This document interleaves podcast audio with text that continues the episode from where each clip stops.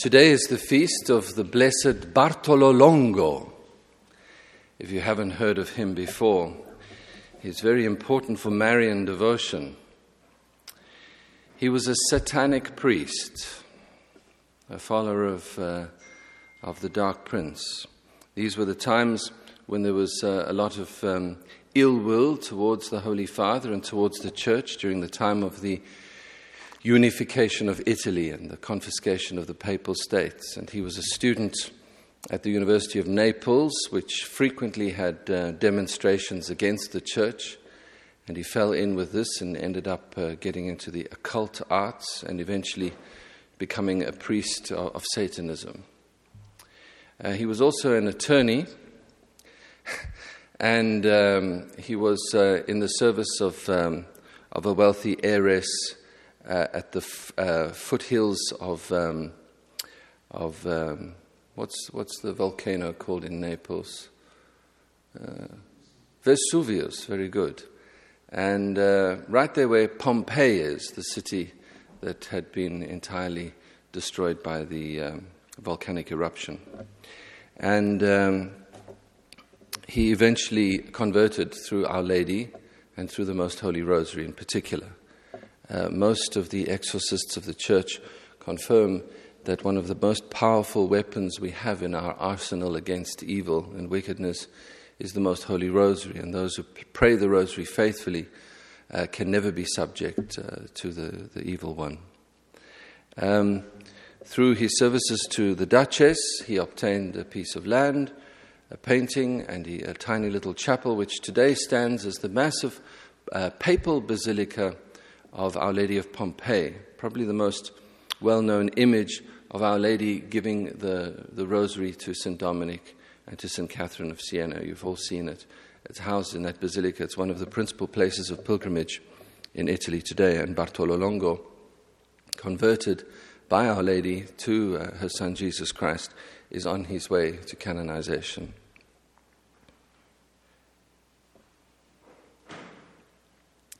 In the name of the Father, and of the Son, and of the Holy Spirit, amen. Breathe in me, O Holy Spirit, that my thoughts may all be holy. Act in me, O Holy Spirit, that my works too may be holy. Draw my heart, O Holy Spirit, that I may love but what is holy. Strengthen me, O Holy Spirit, to defend all that is holy. Guard me then, O Holy Spirit, that I always may be holy. Amen. Saint Maximilian Mary Kolbe of the militia of the Immaculata. He writes that we cannot approach the mystery of Mary without the illumination of her spouse, the Holy Spirit, who alone scrutinizes the deep things of God.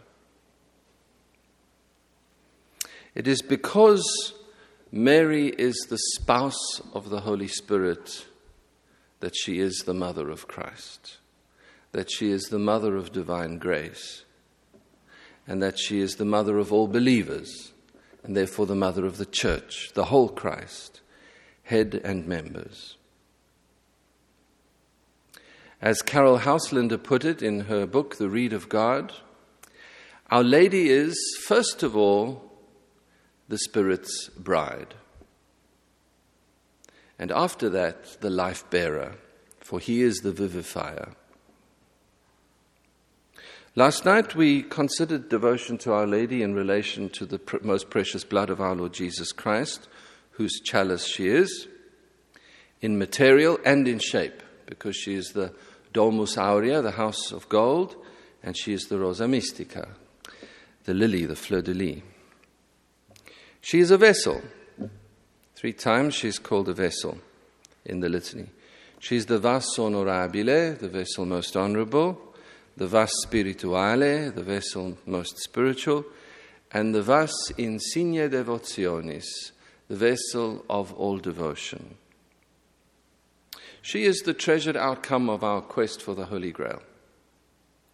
Now, this morning, I'd like to begin in earnest by delving into the first of the four Marian dogmas of the Church The earliest of the dogmatic truths that was proclaimed by Holy, Holy Church concerning the Blessed Mother is that also which is most explicitly declared in the revelation of Scripture itself the perpetual virginity of Mary. The fathers of the church and all the sacred writers are particularly careful to point out that she is Mary ever virgin. And she is the fulfillment of the Old Testament uh, prophecy in the book of the prophet Isaiah. She is the virgin who is with child. Isaiah 7:14. All the churches that have apostolic origin have always proclaimed the perpetual virginity of Mary without any controversy between them on this dogmatic point from the very start of Christendom. Even some of the more heretical sects, such as the Nestorians. Immediately after the Gospels were written, even before they were canonized by the Church, the first fathers of the Church stressed Mary's perpetual virginity in a particular way as a keystone of Catholic theology. St. Ignatius of Antioch, who was martyred in the year 116, immediately after the Apostolic Age, writes in his letter to the church at Ephesus that Mary's virginity, along with Jesus' birth and death, is one of the three key mysteries calling to be proclaimed, and therefore is an essential part of the kerygma or the proclamation of the gospel. Precisely because Mary's virginity is the convalidation of Christ being the Son of none but God. So, St. Ignatius of Antioch says that this must be proclaimed as one of the key dogmas of the faith. And so our litany calls her Virgo Predicanda, which is the Virgin who must be preached. Virgo Predicanda. The dogma of Mary's perpetual virginity never became a question of controversy, even in the age of the Protestant Reformation but only afterwards, as a so called development of doctrine, stemming from the Protestants' separation from their principle of unity, Rome, and from the principle of authority, St. Peter. But even so, the early Protestants, the, the reformers, did not ever question the virgin birth, but only later the perpetual virginity of Mary. In other words, after the birth of Christ. Nevertheless, it was for us Catholics a spectacle of particular sadness to witness an important bishop of our times, appointed by the current Pope, going on record in an interview with a Catholic publication, Observador, on December 23rd last year, in effect denying or at the very least diminishing, this perpetually held belief of the Church in the perpetual virginity of Mary. This bishop told Observador, we should never refer to the physical virginity of Mary. We cannot assume, he explained, that the scripture tells us anything about the intactness of her hymen. The word virginity only refers to her total devotion to God. This occurred in a Christmas interview with an important Catholic newspaper given together with the influential theologian Father Anselmo Borges, who went even further in this heretical position, declaring that Christ was conceived by Mary and Joseph as any other human person. Virginity is only associated with Mary as a metaphor to prove that Jesus was a very special person. And this took place in the country of Fatima. What a shame! So, in his Christmas sermon, a few days later, this very bishop, the Bishop of Porto in Portugal, was pressured into adding a paragraph at the end in which he clarified there would be no Christmas without the Virgin Mary. She who, in accordance with the faith of the Church, which is also my faith, is proclaimed virgin before, during, and after birth, in an express manner since the Synod of Milan in the year 390, or Mater Intacta, as we say in the litany. I could not find this title in, in any litany. Nevertheless, the embarrassed bishop backtracked from his interview position and did not persist obstinately in his heresy. So he's not a formal heretic. He remains the Bishop of Portugal's largest diocese today. Now, I mention all of this not to be needlessly controversial, but to indicate how important it is for us every time to reassert and to reassert during this retreat our Catholic faith in all four Marian dogmas of the Church, and never to assume that dogmatic facts about Our Lady, however venerable, lie beyond the wiles of the devil. Because we live in an age in which virginity itself is so very much misunderstood and ridiculed, even. So let us venerate in the first place the Mother of God as Mary, ever Virgin. It's more relevant than ever. We must remain steadfast in this cause of our veneration of the Blessed Virgin Mary. She is the Virgo veneranda, the Virgin who is to be venerated on account of her virginity. Now, the sacred scripture had no need to assert the virginity of Mary as a metaphor because it caused considerable controversy right away. Even St. Joseph himself had to wrestle with the consequence of putting away his betrothed, for she had been found with child before the couple had come together in the consummation of their betrothal. In other words, before the marriage was concluded. And the penalty for adultery or fornication was death by stoning. There was no need for the gospel to insist on her virginity other than the fact that it was simply true. Not only on that point, but the gospel's assertion also courts controversy with St. John's vision at Patmos of the Virgin in the heavens who is with child, since it presents her in labor, something a perpetual virgin should never experience. But unfortunately, unbelievers are more apt to see metaphor in the factual narratives of the gospel than they are in the apocalyptic literature of the book of Revelation, where it is more germane to the genre. Labor in childbirth for the woman is a consequence of original sin. Just as labor or travail for the man in earning his bread by the sweat of his brow is a consequence of original sin. Adam and Eve, before the fall, enjoyed the fruits of creation effortlessly, since there was as yet no enmity between man and his creator. The consequence, and, no, and, and the consequence, no enmity between the creature and the rest of creation. Similarly, the sign of their married chastity would have been childbirth without labor or without the rupture of virginity. After the redeeming act of our salvation in Christ's passion, death, and resurrection, sacramental marriages are chaste once more, or by the grace of the sacrament ought to be chaste. Even if the sign of that chastity, intact virginity, is no longer recorded to our human parents as it was to our first parents.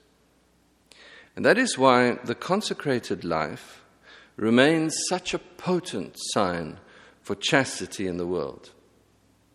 Their virginity buttresses and supports the chastity of holy matrimony. Since in foregoing matrimony, they do retain the eschatological sign of virginity. So, celibacy and marriage are not opposites or antonyms, except in so much as they are the opposite sides of the same coin, bolstering each other and strengthening each other. In fact, like the stones of an arch, the more they push on each other, the more weighty the pressure they, they support one another with, the stronger it is for both of them. The stronger consecrated life is in the world, the stronger married life will be in the world. The stronger married life in the world is, the stronger consecrated life. It's no surprise uh, that in the generation in which we've lost 90% of our consecrated religious, in a generation, we've lost 90% of our consecrated religious, uh, matrimonial fidelity has plummeted too. It's so important, perhaps even essential, that we insist on virginity for the consecrated life and even for holy orders, not mere mechanical continence. Because if the metaphor ever held, it holds here the call to repentance of our own sign in the flesh, our virginity. And in this sense, we can say of Mary that she is the Virgo Virginum, the Virgin of virgins. She is the Virgo Fidelis, the faithful Virgin.